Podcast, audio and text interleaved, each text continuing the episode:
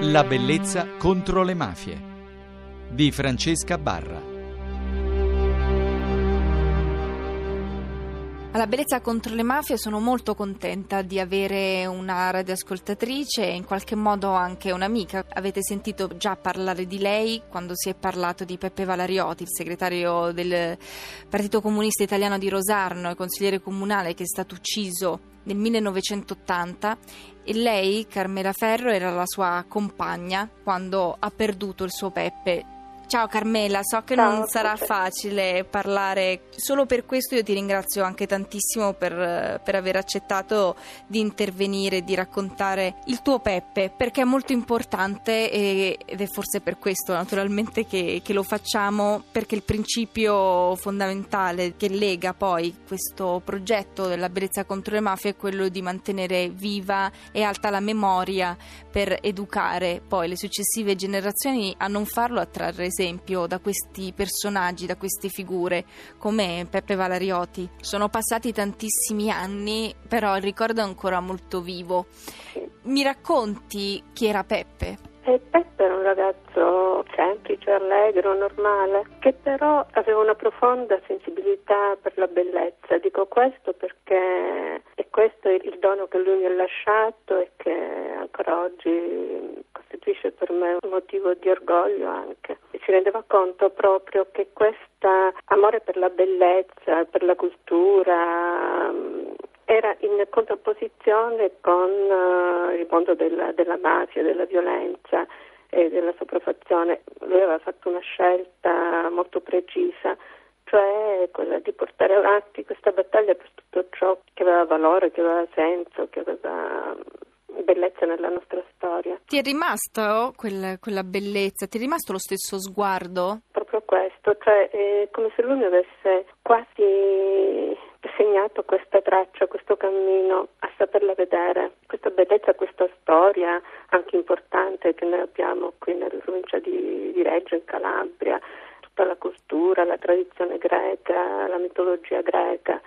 Infatti lui aveva fatto degli studi archeologici e questa tradizione, questa cultura era minacciata ad esempio dalla speculazione e da tutti quelli che invece avrebbero voluto imporre altri modelli di vita, altri principi, altri... Tu hai deciso di restare, malgrado questa tragedia, anche tu giovanissima, con dei sogni, con dei progetti, come quasi tutte le coppie di innamorati poi eh, fa.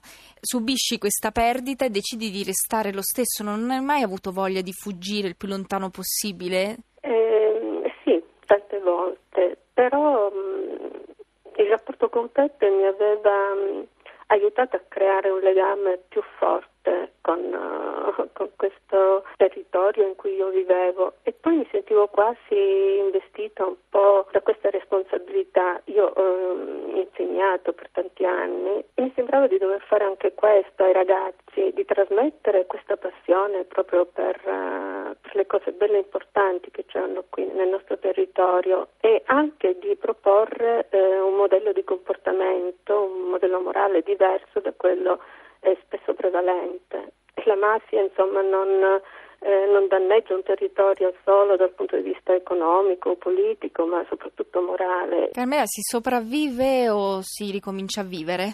Come si supera? Inizialmente è una sopravvivenza perché il dolore è molto forte, hai l'impressione che intorno a te ci sia veramente un vuoto, un deserto, un buio completo e poi si riesce a poco a poco a vivere davvero sempre con questa intenzione di vedere quello che c'è di bello da vedere, di eh, proporre quello che c'è di importante da proporre e questo mm, quindi diventa poi un motivo di vita, una cosa che aiuta a superare il dolore. Prima mm, di Danilo Chirico e Alessio Magro che hanno scritto il caso Valarioti, in che modo si parlava eh, di Peppe Valarioti? Se ne parlava? Invece era un altro motivo di dolore il fatto che forse lui, come molti altri purtroppo vittime eh, dell'andrangheta, fossero dei dimenticati. Eh, infatti proprio questo, se ne parlava poco, se ne è parlato troppo poco dopo la sua morte, anche se Peppino ha lavorato, a Rosanna ha sempre cercato Sì. di tenere molto vivo il suo ricordo, aveva intitolato eh, un, un premio alla sua memoria, una piazza alla sua memoria, però poi questa storia era caduta veramente nel- nell'oblio. Danilo e Alessio hanno avuto veramente il merito, li ringrazio, sarò sempre loro riconoscente di aver fatto conoscere un po' di più la figura di Peppe che davvero dovrebbe essere modello, un esempio per tanti ragazzi perché proponeva le cose più belle, più significative che ci possono essere nella vita di ogni giovane, questi ideali davvero luminosi. Quando, non so, ascolterai i discorsi di politici, giornalisti, scrittori, hai mai più ritrovato lo stesso ardore, la stessa purezza, gli stessi ideali di Peppe? Ci sono degli eredi morali? Ma io ultimamente mh, vedo proprio in questi ragazzi, Danilo, in, Alessio, in, in questo gruppo che loro hanno creato, vedo una ripresa di questa purezza davvero. Per me è stata una gioia conoscerla perché mh, mi sembra che davvero qualcuno voglia raccogliere il testimone e ripercorrere il cammino che lui aveva tracciato. E mentre in tanti altri, anche uomini politici, anche di sinistra, non sento la stessa passione, non sento la stessa. Che cosa manca? Questo forse? La purezza? Una purezza che, che è pericolosa a volte, Mm. per- può essere molto molto rischiosa in quanto dire le cose come stanno, dirle con passione può esporre eh, a dei rischi, a dei pericoli, però bisognerebbe che ci fossero tante persone capaci di farlo e organizzate per, per sostenere questa battaglia. Avevate 30 anni.